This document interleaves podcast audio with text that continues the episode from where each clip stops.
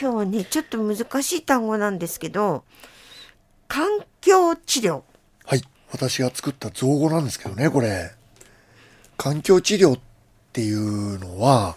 要するに僕のとこに持ち込まれてくる傷ついた動物これを治すっていうのが一つ私の仕事の柱になってます。だけれどももう死んで運び込まれてきてしまったものとかっていうのはもう治しようがないですよね。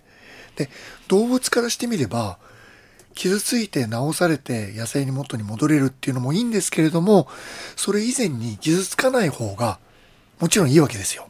こう治したり死体を解剖して検視をしたりしてなんでこの動物はこうなっちゃったんかっていうのを突き詰めてそしてその先にどうやったらこうならないで済むのかっていうそこが出口なんですよね。なので人間でいうところの予防医学の予防の方に入る、うん、だから動物を治す動物を治療するだけじゃなくって野生動物とか人間が共に暮らしている自然環境が病気とか怪我とかをさせるような環境になってしまっている。言い換えると病んでしまっているわけですよ、うん、なのでそれを治すということで環境を治療しよう。環境治療と。いうことでいろんな取り組みをやってます。例えば交通事故対策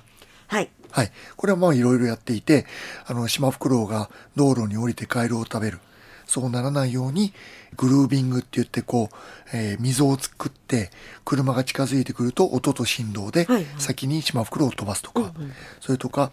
低空飛行するとこにはポールを立てて、その上を飛ばすとか、はい、そういうことをやってます。感電に対しては、危ない場所に止まらせないようなバードチェッカーっていうこうバリケードみたいなもんですよね。外環状道路とかにも、ええええ、あります、ね、そうなんですよ。で僕はまあ今言ったようなこの対策っていうのをできるだけ全国全世界に広めたいなと思っているんですよね。でやっぱり必要なことっていうのは例えば釧路に来てワイルドライフセンターを見てで例えば僕らの話を聞いた後に近くに行ったらその対策されているものがたくさんあるという要は見本市みたいなものができれば、はいはいうん、それで見て帰ってそれがある意味で知識であったり土産話であったりっていうところで持って帰れるんですよね、うんうん、だから今時代ですね単に和紙を見るとか単調を見るだけじゃなくって彼らとどうやって共生していくことができるのか、何をしなければならないかっていう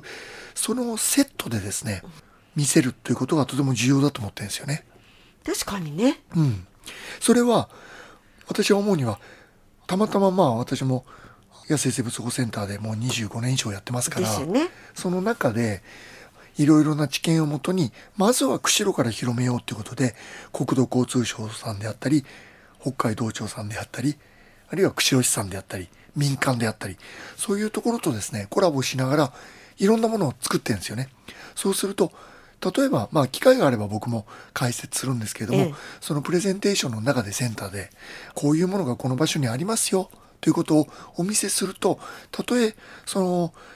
実際に野生動物が見れなくてもですね、あ、これはこういうことをやってんのは感電の対策なんだ、ロードキルの対策なんだっていうことを直に見ていただける。そうですよね。で、一番反応がいいのはですね、海外の方なんですよね、これ。うんうん残念ながらっていうかね。わかる気がしますよね、うん、だからオーストラリアから来られてる方々、うん、もうリピーターがいっぱいいてですね、うん、お仲間を毎年連れてきます、それから韓国台湾ですね。今ちょっとコロナでね、えー、いらっしゃらなくなりましたけども、やっぱりこれをなんとかまずは北海道の常識にしたい、